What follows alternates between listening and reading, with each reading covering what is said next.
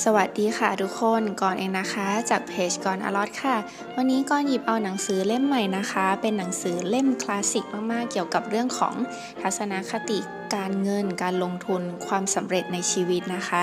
เล่มนี้มีชื่อว่า Think and Grow Rich นะคะ โดยนโปเลียนฮิลเล่มนี้คลาสสิกมากๆ แล้วก็มีอายุมาเป็นร้อยปีเลยนะคะ หนังสือ Think and Grow Rich เล่มนี้นะคะ ใช้ชื่อภาษาไทยว่า คิดแล้วรวยค่ะ เล่มนี้ในมือกรก่อนได้เป็นภาษาไทยมานะคะ เป็น edition ของศตวรรษที่ 21 เพราะฉะนั้นนะคะ ภาษาในการพูดที่เขียนออกมาในหนังสือจะค่อนข้างทันสมัยมากขึ้นค่ะ สำหรับฉบับนี้นะคะ เขาจะมีการนำบทความงานเขียนเดิมของนโปเลียนฮิลค่ะ แล้วก็มีการแทรกด้วยบทวิจารณ์ของหนังสือเองนะคะ เพื่อที่จะได้เล่าให้กับผู้อ่านฟังค่ะว่า ณ ตอนนั้นเกิดเหตุการณ์อะไรบ้าง แล้วก็เป็นการขยายความอธิบายมากขึ้นนะคะ คนที่จุดประกายนโปเลียนฮิลให้เขียนหนังสือเล่มนี้นะคะ ก็มีเป็นผู้ชายคนหนึ่งค่ะ ชื่อว่าแอนดรูว์คาร์เนกีนะคะ คือเขาเป็นเจ้าพ่อของอุตสาหกรรมเหล็กกล้าในสมัยนั้นเลยค่ะ แล้วก็เป็นคนที่ฮิลเนี่ย ไปสัมภาษณ์สมัยตอนที่เขายังเป็นนักเขียนให้กับนิตยสาร Bob Taylor's นะคะซึ่งนิตยสาร Bob Taylor's เนี่ยก็มอบหมายให้ฮิลไปสัมภาษณ์ เรื่องราวของความสำเร็จของคนที่มีชื่อเสียงให้ได้มากที่สุดนะคะ ซึ่งด้วยเหตุนี้เองนะคะ ก็เลยทำให้ฮิลเนี่ยได้เจอกับผู้ที่ประสบความสำเร็จในชีวิตอย่างมากมาย แล้วมีครั้งหนึ่งนะคะที่ นโปเลียนฮิลเนี่ยเขามีโอกาสได้ไปสัมภาษณ์กับแอนดรูว์คาร์เนกี้นะคะ ซึ่งตัวคาร์เนกี้เนี่ยเจอฮิลแล้วเขาก็ประทับใจมากเลย แล้วก็แนะนำให้ฮิลเนี่ยเขียนเรียบเรียง รวบรวมข้อมูลการประสบความสำเร็จของผู้คนที่เขาไปสัมภาษณ์มานะคะ เขาเชื่อมั่นว่าหนังสือเนี่ยถ้าฮิลได้เขียนออกมาเนี่ยอาจจะใช้เวลานานหน่อยสักประมาณ 10-20 ปีนะ แต่ว่าเล่มนี้จะเป็นปรัชญาแห่งความสำเร็จชิ้นแรกของโลกค่ะ คนนที่นโปเลียนฮิลได้ไปสัมภาษณ์นะคะ ก็อย่างเช่นเฮนรี่ฟอร์ดนะคะที่เป็นเจ้าของบริษัทรถยนต์ฟอร์ดในปัจจุบันนะคะ หรือว่าจอร์จเอสพาร์เกอร์ที่เป็นเจ้าของปากกาพาร์เกอร์ค่ะวิลเบอร์ไรท์จากสองพี่น้องตระกูลไรท์ที่ผลิตเครื่องบินนะคะ แล้วก็ โทมัสอัลวาเอดิสัน คิงจิเลตที่เป็นเจ้าของมีดโกนหนวดจิเลตนะคะ จอห์นดีร็อกกี้เฟลเลอร์ อเล็กซานเดอร์เกรแฮมเบล แล้วก็อีกหลายคนเลยค่ะ เป็นหนังสือต้นแบบนักพูดที่มีชื่อเสียงสร้างแรงบันดาลใจ แทบทุกคนจะต้องพูดถึงผลงานของนโปเลียนฮิลนะคะ รวมไปถึงอิทธิพลกับงานเขียนของเขาที่มีต่อเพื่อนร่วมสมัยก็คืออย่างเดลคาเนกีนั่นเองค่ะ หนังสือได้บอกว่าให้ลองอ่านดูนะคะ แล้วลองจับดูค่ะว่าคนที่ประสบความสำเร็จเนี่ยเขามีจุดร่วมอะไรที่เหมือนกันนะคะ ความคิดคือสินทรัพย์ ปณิธานมุ่งมั่นสามารถแปลไปเป็นความร่ำรวยได้ เขายกตัวอย่างเรื่องเล่ามานะคะว่า ครั้งหนึ่งค่ะ เอ็ดวินซีบาร์นส์มีปณิธานอันแรงกล้ามากๆนะคะ ที่อยากจะทำธุรกิจร่วมกับโทมัส เอดิสันค่ะ เขาอยากทำงานกับ เอดิสันนะคะ ไม่ได้อยากทำงานให้ ความคิดแวบนี้เนี่ยมีอุปสรรคอยู่ 2 เรื่องนะคะ คือ เรื่องที่ 1 เขาไม่ได้รู้จักเอดิสันค่ะ เรื่องที่ 2 คือเขาไม่มีเงินซื้อตั๋วรถไฟไป เดินทางไปห้องแล็บของเอดิสันเลย แต่ว่าก็เก็บหอมรอมริบรวบรวมเงินที่ได้ไปซื้อตั๋ว เพื่อที่จะได้ไปแนะนำตัวกับเอดิสันค่ะ ซึ่งในภายหลังนะคะเอดิสันก็บอกว่าเมื่อพูดถึงบาสเนี่ย เขายังจำวันแรกที่ได้เจอกันได้อยู่เลยค่ะว่า สภาพที่เขามาเนี่ยเหมือนคนจรจัดเลยค่ะ แต่ว่าใบหน้ามุ่งมั่น ว่าอยากจะร่วมธุรกิจกับเขาให้ได้นะคะ ในตอนแรกที่ยังไม่ได้ร่วมธุรกิจกัน แต่ก็ได้รับโอกาสค่ะให้ทำงานให้ ขอรับค่าจ้างเพียงเล็กน้อยเท่านั้นเองค่ะเมื่อเวลาผ่านไปหลายปีเขาก็ยังมีความมุ่งมั่นไม่หาย ถึงแม้ว่าเอดิสันอาจจะยังไม่ได้ประดิษฐ์อะไรออกมาเป็นชิ้นอันนะคะ บางครั้งโอกาสที่มาถึงก็ถูกบิดเบือนให้ดูเหมือนกับเป็นโชคร้ายที่ผ่านเข้ามาค่ะ หรือไม่ก็เป็นความล้มเหลวเพียงชั่วครั้งคราว แต่ถ้ารอมัน มันจะเกิดเป็นสิ่งที่ดีขึ้นมาค่ะ ในตอนนั้นนะคะเอดิสันคิดประดิษฐ์พิมพ์ดีดแบบใหม่ขึ้นมา ซึ่งมีหน้าตาประหลาดไม่เหมือนของเก่าค่ะพนักงานขายเนี่ยก็ไม่มีใครที่จะกระตือรือร้นขายเลย เพราะคิดว่ามันคงจะขายไม่ดี ว่าบาร์นส์เนี่ยเห็นศักยภาพของพิมพ์ดีดเครื่องนี้นะคะ ก็เลยขออาสาเอดิสันเอาพิมพ์ดีดเครื่องนี้ไปขาย ปรากฏว่าขายดีมากค่ะเอดิสันถึงขั้นเซ็นสัญญาให้เขาเป็นตัวแทนจำหน่ายทำการตลาดทั่วประเทศเลยนะคะ ปรากฏว่าตอนนั้นได้เงินมา 3 ล้านเหรียญค่ะ ถ้าคิดเป็นปัจจุบันก็คือ 50 ล้านเหรียญในยุคเราเลยนะคะ บางทีค่ะ คนเราเจออุปสรรคก็ท้อแท้ไปก่อน แต่แค่ตั้งใจอีกอึดใจเดียวก็จะถึงเส้นชัยอยู่แล้วค่ะ ในช่วงยุคตื่นทองเพื่อนของฮิลนะคะ มีคนหนึ่งชื่อว่าดาร์บี้ ดาร์บี้กับคุณลุงเนี่ยขุดทองแล้วก็ลงทุนเปิดเหมืองขุดทองคำค่ะ ในตอนแรกที่เริ่มต้นขุดทองคำกันเนี่ย พวกเขาได้เงินมาเป็นกอบเป็นกำถึงขั้นเปิดเหมืองได้เลยค่ะ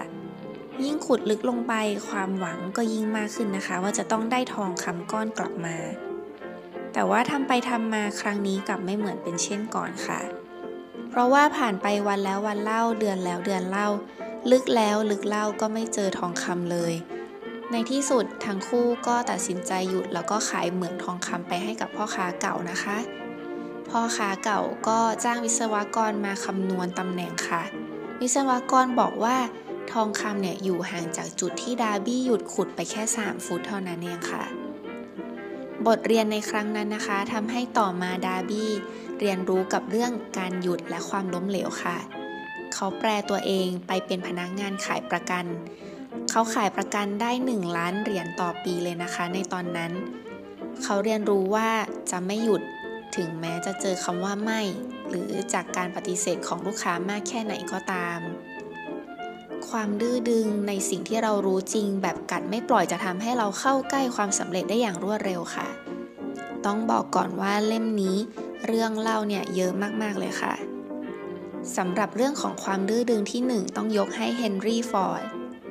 เฮนรี่ฟอร์ดจะสร้างรถโมเดลหนึ่งนะคะ ชื่อว่า V8 เป็นรถ 8 สูบที่อยู่ใน 1 บล็อกค่ะ ในสมัยนั้นไม่มีใครทำได้ วิศวกรบริษัทบอกว่ามันเป็นไปไม่ได้หรอก แต่ฟอร์ดบอกว่า ได้สิมันได้ยังไงก็ต้องสร้างให้ได้ พวกคุณจะต้องทำให้ได้ ผมไม่สนใจว่ามันจะใช้เวลานานแค่ไหน เวลาผ่านไป 6 เดือนนะคะ ก็ ก็ไม่ได้อยู่ดีค่ะ แต่ทุกสิ่งที่ดูจะเป็นไปไม่ได้ใช้เวลาไปเกือบหนึ่งปี จึงจะสำเร็จค่ะเฮนรี่รู้ว่าการผลิตชิ้นส่วนเครื่องกล อะไรเป็นชิ้นไหนที่จำเป็น แต่มันยังไม่ได้เกิดขึ้น เขามองเห็นอนาคตไปก่อนแล้วค่ะ ผู้คนในยุคนั้นนะคะ ก็มีความรู้กันค่ะว่า พลังงานความร้อนอันจับต้องไม่ได้เนี่ยสามารถแปลเปลี่ยนไปเป็นพลังงานที่สามารถขับเคลื่อนได้อย่างเช่น กลไกของรถไฟไอ้น้ำ เป็นพลังงานที่จับต้องไม่ได้ แต่สุดท้ายก็สามารถเปลี่ยนแปลงลูกล่ามาเป็นสิ่งที่จับต้องได้ แล้วก็เคลื่อนที่ไปข้างหน้าได้ค่ะ นโปเลียนฮิลจะเน้นย้ำถึงเรื่องของปฏิทาน ความตั้งใจและความคิดจิตใต้สำนึกมากนะคะ เขาเสนอเรื่องของ 6 ขั้นตอนการเปลี่ยนปณิธานให้เป็นเงินทองค่ะว่าเราเนี่ยจะต้องระบุจำนวนเงินให้ชัดเจนเลยนะคะ ว่าต้องการเท่าไหร่ แล้วจากนั้นก็กำหนดสิ่งที่ตั้งใจจะทำเพื่อให้ได้เงินนั้นมา ต้องระบุวันที่แน่นอนด้วยนะคะ ว่าเงินก้อนนี้จะมาถึงเราภายในวันไหน เมื่อไหร่ ปีไหน จากนั้นให้สร้างแผนการค่ะ แล้วเขียนให้ชัดเจน อ่านข้อความทั้งหมดวันละสองเวลานะคะ คือก่อนนอนกับหลังตื่นนอนค่ะ เพื่อเป็นการสร้างมโนภาพและความรู้สึกที่เข้มแข็งมากขึ้นนะคะ ในเรื่องของจิตใต้สำนึกพลังแห่งความศรัทธา และสำนึกคิดแห่งความร่ำรวย ฮิวเคยเล่าเรื่องของตัวเองค่ะว่า เวลาที่มีเรื่องสำคัญในชีวิตที่จะต้องตัดสินใจ เขาจะอยู่กับตัวเอง แล้วก็นึกมโนภาพขึ้นมาค่ะว่ากำลังนั่งประชุมกับคนที่ประสบความสำเร็จแล้ว 9 คนที่เขานับถือ อย่างนึกว่าเหตุการณ์นี้ ถ้าเป็นลินคอนลินคอนจะว่าอย่างไร ถ้าเป็นเฮนรี่ เฮนรี่จะตัดสินใจอย่างไรคะ เขาเชื่อว่าปณิธานจากภายในจะเอาชนะกฎธรรมชาติได้นะคะนโปเลียนฮิลได้เล่าเรื่องลูกของเขานะคะ ที่เกิดมามีความผิดปกติทางการได้ยินแต่กำเนิด หมอบอกว่าเด็กคนนี้อาจจะหูหนวกแล้วก็เป็นใบ้ไปตลอดชีวิต แต่ตัวเขาเองเชื่อว่าต้องมีหนทาง ถ้าเรามีศรัทธา พียงโน้มตัวลงไปฟังให้ดีๆ ก็จะได้ยินบางอย่างที่ถูกต้องนะคะ เขามีปณิธานว่าลูกจะต้องไม่เป็นใบ้และพูดได้ เขาไม่เคยละทิ้งปณิธานนี้เลยค่ะ แล้วก็ค่อยๆ ปลูกปณิธานนี้ลงไปในใจของลูกด้วย พอโตขึ้นมาหน่อยนะคะ เขากับภรรยาก็รู้สึกได้ว่าเหมือนลูกเนี่ยจะได้ยินเสียงอยู่เหมือนกัน เพราะว่าลูกมีการตอบสนองอยู่บ้าง เพียงแต่ว่าลูกเนี่ยไม่พูด แต่นั่นหมายความว่า ขอเพียงแค่นี้ลูกก็พอจะได้ยินบ้างก็โอเคแล้ว ก็ถือว่ามีความหวังค่ะ ครั้งหนึ่งนะคะ เขาซื้อเครื่องเล่นแผ่นเสียงมาเครื่องหนึ่งมีวันหนึ่งที่ได้ยินเสียงเพลงเนี่ยเปิดซ้ำไปซ้ำมา พอเดินไปดูก็พบว่าลูกเนี่ยยืนอยู่ที่หน้าเครื่องเล่นแผ่นเสียง แล้วก็ใช้ฟันกัดที่ขอบเครื่องเล่นค่ะ แต่ตอนนั้นเขาไม่เข้าใจว่าพฤติกรรมลูกนี้คืออะไรค่ะ ซึ่งในหลายปีถัดมาให้หลังถึงได้รู้ว่า อ๋อ นี่คือหลักการนำคลื่นเสียงผ่านทางกระดูกหรือว่า bone conduction นะคะ เพียงแต่ตอนนั้นเขาไม่ได้รู้เรื่องหลักการนี้ แต่เขาก็ใช้วิธีพูดกับลูก โดยใช้ริมฝีปากแนบที่กกหู แล้วก็ที่กระโหลกศีรษะของลูกนะคะ พอเขารู้ว่าลูกพอจะได้ยินสิ่งที่เขาพูดจากการทำแบบนี้ เขาก็รีบถ่ายทอดปณิธานว่า ลูกเนี่ยจะต้องได้ยินและพูดลงไปในจิตใจของลูกทันที โดยการเล่านิทานที่สร้างเอง ที่สร้างความมั่นใจและจินตนาการและความเชื่อมั่นว่าลูกเนี่ยจะต้องได้ยินจริง ๆ นิทานที่เล่าบ่อยที่สุดคือนิทานที่ปลูกฝังความคิดว่า การไม่ได้ยินเนี่ยไม่ใช่หนี้กรรมที่ต้องชดใช้ค่ะ แต่เป็นทรัพย์สินที่มีค่า ทุกครั้งที่เราเจอเรื่องร้าย มันจะให้ประโยชน์คืนเรามาเสมอ พอโตขึ้นเข้าโรงเรียนนะคะ เขาก็ให้ลูกเนี่ยไปเรียนโรงเรียนคนปกติเลยค่ะ ครูก็ให้ความสนใจกับเขาเป็นพิเศษ พ่อกับแม่ก็ให้เขาไปขายหนังสือพิมพ์กับพี่ชายนะคะ และดูเหมือนว่าเขาจะได้เปรียบกว่าพี่ชายตรงที่ พอคนเห็นว่าเขามีหูพิการไม่ได้ยิน ก็ช่วยกันอุดหนุนซื้อค่ะ แต่ตัวเขาเองก็ขยันมากด้วยถึงแม้ว่าจะมีหูที่ไม่ดีนะคะ พออายุได้เจ็ดขวบ เขาขอแม่ไปขายหนังสือพิมพ์อีก แต่ครั้งนี้แม่ไม่ให้ไปค่ะเเขาจึงแอบปีนหน้าต่างหนีออกจากบ้านไปขาย โดยขอยืมเงินเพื่อนบ้านข้างๆ 6 เซน หลังจากจบงานแล้วเขาได้กำไรมาถึง 42 เซนค่ะ พอตกกลางคืน แอบย่องเข้าไปดูที่ห้องนอนก็พบว่าลูกเนี่ยปีนหน้าต่างกลับมานอนที่บ้านบนเตียงแล้ว ในมือก็กำเงินทั้งหมด 42 เซนนั้นไว้แน่นค่ะ ภรรยาของฮิวเห็นเข้าก็ถึงกับร้องไห้ดีใจนะคะแต่ในใจฮิวนั้นหัวเราะอยู่ค่ะ เขารู้แล้วว่า ความเพียรในการปลูกฝังลูกได้บรรลุผลแล้วค่ะ พอตอนเรียนมหาลัยนะคะ เขาก็ได้ทดลองใช้เครื่องช่วยฟังอันใหม่ แต่บังเอิญว่าครั้งนี้เขาวางเครื่องไว้บนศีรษะแล้วเปิดแบตไว้ ผลก็คือเขาได้ยินเสียงครั้งแรกค่ะสิ่งแรกที่ทำก็คือโทรศัพท์กลับบ้านเพื่อที่จะได้ยินเสียงแม่ชัดๆนะคะ จากนั้นเขาก็รีบเขียนจดหมายไปยังโรงงานผู้ผลิตเครื่องช่วยฟังอันนี้ค่ะ แล้วก็อธิบายประสบการณ์ทั้งหมด เขาคิดว่าเรื่องนี้จะช่วยคนนับล้านได้ แล้วเขาก็เขียนบทวิเคราะห์ มุ่งมั่นทำวิจัยค่ะ แล้วก็วิเคราะห์ตลาดออกมา ในเวลา 2 ปีนะคะ จนในที่สุดก็ได้ร่วมกับบริษัทนี้นะคะ ผลิตเครื่องช่วยฟังขึ้นมาค่ะ ทั้งหมดนี้มาจากปณิธานอันแรงกล้าว่า หูที่พิการของเขาสามารถเปลี่ยนเป็นทรัพย์สินได้นะคะ เป้าหมายที่เกิดขึ้นจากความคิดซ้ำๆ ถ้าบวกกับความรู้สึกแล้วก็อารมณ์ด้วยเนี่ยจะเป็นแรงอธิษฐานที่แรงมากค่ะ ดังนั้นเราจะต้องแนะนำตัวเองให้ตัวเองรู้จักด้วยนะคะ ถ้าเราคิดว่าเราไม่กล้า เราก็จะไม่กล้าจริงๆค่ะ ถ้าเราคิดว่าเราไม่เก่ง เราก็จะเป็นคนไม่เก่งจริง ๆ ค่ะ ความรู้จะไม่สามารถทำเงินได้เลย ถ้าไม่วางแผนนำความรู้นั้นไปใช้ มีคนมากมายเชื่อว่าความรู้คือพลัง แต่ถ้าไม่ได้เชื่อมโยง ก็รู้ไปก็แค่นั้นเองค่ะ ความรู้กับคนมีการศึกษาไม่เหมือนกันค่ะคำว่า education นะคะ รากศัพท์ลาตินคำว่า educo คือการนำเอาออกมาใช้ คนมีการศึกษาไม่ใช่เป็นคนที่รู้มากค่ะ แต่เป็นคนที่สามารถดึงศักยภาพความรู้ออกมาใช้ได้อย่างเต็มที่ เรื่องนี้ต้องยกให้เฮนรี่ฟอร์ดค่ะเฮนรี่ฟอร์ดเป็นคนที่เรียนหนังสือน้อยค่ะ เขาจบแค่ป .6 คนเลยเข้าใจผิดค่ะว่าเขาเป็นคนไม่มีการศึกษา ในช่วงสงครามโลกนะคะ ฟอร์ดได้กล่าวสุนทรพจน์ เกี่ยวกับเรื่องสงครามค่ะเสร็จแล้วเขาก็ถูกหนังสือพิมพ์ในชิคาโกตีพิมพ์บทความในเชิงว่าเขาเนี่ยเป็นคนต่อต้านสงครามที่โง่เขลาค่ะเฮนรี่ฟอร์ดก็โมโหนะคะ ก็ฟ้องหมิ่นประมาทกลับไปค่ะ เรื่องนี้ก็ต้องไปขึ้นศาลกัน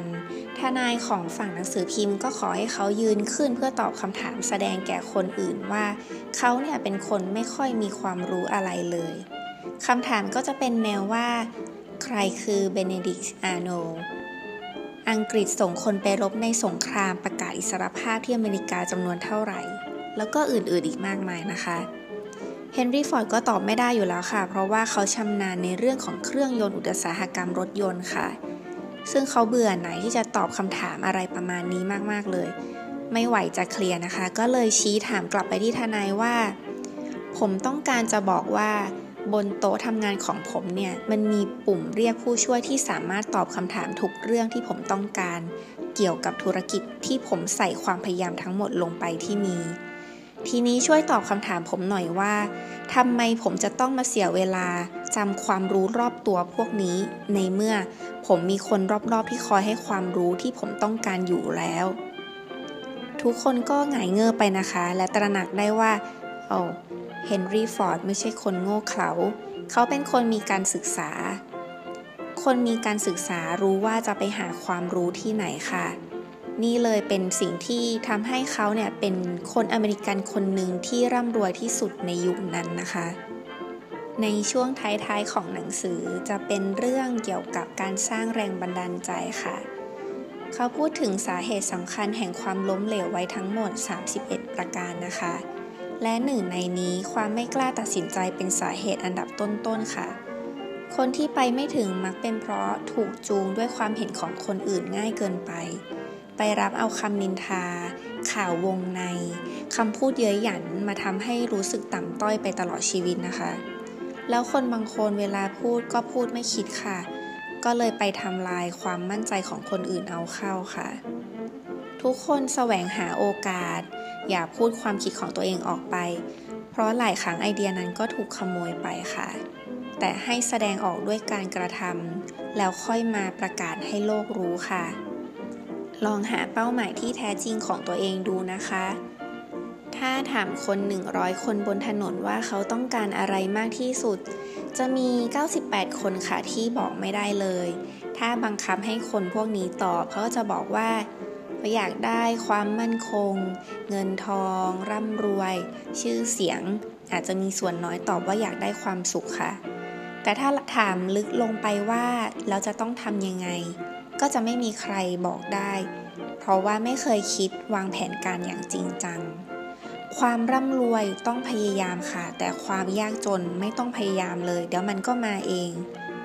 เงินมีลักษณะขี้อายค่ะ จับไม่ค่อยอยู่ รักษาไว้ก็ยาก ต้องวิงวอนขอร้องให้อยู่ค่ะ เพราะฉะนั้นจะต้องเอาชนะด้วยวิธีเหมือนกับที่ใช้กับคู่รัก คือทนุถนอมให้มาก รักษาไว้ด้วยอารมณ์เชิงบวก นอกจากนี้นะคะ หนังสือก็พูดถึงสัมพันธภาพทางเพศของคนที่ประสบความสำเร็จค่ะ คนส่วนใหญ่ถูกโน้มน้าวด้วยเสน่ห์ที่มีผลต่ออารมณ์นะคะถ้าเกิดว่า เราเนี่ยสามารถดึงเอาเสน่ห์ทางกายภาพของตัวเองมาใช้ ไม่จำเป็นว่าจะต้องเป็นคนอายุน้อย คนสูง คนเตี้ย เหล่านี้เป็นลักษณะทางกายภาพที่ไม่ได้เกี่ยวกับเรื่องเสน่ห์เลยเสน่ห์ที่สามารถสร้างแรงดึงดูดให้กับผู้คนได้ไม่ใช่เสน่ห์ที่ยั่วยวนค่ะ แต่เป็นบุคลิกที่มีแรงดึงดูดเฉพาะตัว พลังของแรงดึงดูดนี้จะสามารถสร้างแรงจูงใจต่อคนอื่นได้ค่ะ เราจะเห็นว่านักขายเก่งๆ พูดเก่งๆ จะมียอดขายที่สูง เพราะว่าเขาสามารถเปลี่ยนเสน่ห์แรงดึงดูดเนี่ยให้กลายเป็นความกระตือรือร้นได้นะคะ พลังแห่งแรงดึงดูดที่ว่านี้จะส่งผลไปยังผู้อื่นได้ด้วยวิธีการคือ การจับมือค่ะ โทนเสียง ท่าทาง ท่าทางที่กระฉับกระเฉงแต่ว่าสุภาพ บุคลิกภาพดี แล้วก็เสื้อผ้าการแต่งกายที่ถูกกาลเทศะค่ะ ความสำเร็จของผู้นำที่ยิ่งใหญ่นะคะ มักมีแรงบันดาลใจมาจากผู้หญิงที่เป็นคู่ชีวิตค่ะ ผู้หญิงกระตุ้นให้เกิดความคิดสร้างสรรค์และพลังงาน ความรักและสัมพันธภาพระหว่างเพศนะคะ เป็นแรงผลักดันไปสู่ความสำเร็จได้ ในบทนี้ก็จะโรแมนติกหน่อยนะคะ เขาว่าความรักอาจจะไปไปมามาในหัวใจเรานับครั้งไม่ถ้วน แต่ไม่มีทางที่สองประสบการณ์ความรักจะเกิดขึ้นพร้อมกัน มีแค่รักครั้งเดียวเท่านั้นที่ประทับในจิตใจของเรา ประสบการณ์ความรักมีประโยชน์กับทุกคนค่ะ ถึงแม้ว่าจะเป็นความรักที่ไม่ได้สมหวัง เราเลยจะเห็นงานศิลปะ งานเพลงดนตรีนะคะ ที่ถูกสร้างสารรค์โดยมีความรักเป็นแรงหนุนมากมายค่ะ จากนั้นในท้ายๆเรื่องนะคะ ก็จะจบลงด้วยเรื่องของจิตใต้สำนึก พลังสมองแล้วก็ 6 ปีศาจแห่งความกลัวค่ะ ความกลัวพื้นฐาน 6 ประการที่ทำให้คนเราต้องเป็นคนที่เป็นทุกข์นะคะ คือกลัวความจน กลัวการถูกตำหนิตีเตียนค่ะ กลัวความเจ็บป่วย กลัวความสูญเสียบุคคลอันเป็นที่รักไป กลัวความแก่ชาราแล้วก็กลัวความตายค่ะ เป็นยังไงบ้างคะกับหนังสือเล่มนี้ Think and Grow Rich คิดแล้วรวยนะคะ ของนโปเลียนฮิลนะคะ เล่มนี้ก็อย่างที่บอกค่ะ ด้วยความที่เขามีอายุเก่าแก่ ก็เลยคิดว่ามันเป็นหนังสือแบบต้นปฐมบท ต้นฉบับของเรื่องหนังสือ How to ต่างๆ ที่เอาหลายๆ อย่างในหนังสือเล่มนี้ไปตีแผ่ไปขยายความเป็นเรื่องย่อยๆ อีกมากมายนะคะ จริงๆ ในหนังสือเองเนี่ยเขามีการเล่าเรื่องชีวิตของนโปเลียนฮิลเองด้วยนะคะ เขาเป็นคนที่น่าสนใจมากเพราะว่า ชีวิตขึ้นสูงแล้วก็ลงต่ำนะคะ ทั้งหมดเนี่ยเจ็ดครั้งสู่ความล้มเหลว ครั้งสุดท้ายก็ประสบความสำเร็จจากการเขียนหนังสือเล่มนี้นั่นเองค่ะ ขอบคุณทุกคนนะคะที่ติดตามฟังกันมาจนถึงตอนนี้เลยนะคะ ถ้าเกิดมีอะไรอยากคอมเมนต์ก็คอมเมนต์มาบอกก่อนได้เลยค่ะ เราสามารถคุยกันได้ที่ Facebook ก่อนอลอตนะคะ หรือว่าจะติดตามดูคลิปรีวิวบน YouTube ก็ได้ค่ะ ใช้ชื่อช่องก่อนอลอต ฟัง Spotify หรือว่าบล็อกดิเป็นพอดแคสต์ทางนี้ก็ได้นะคะสำหรับวันนี้สวัสดีค่ะ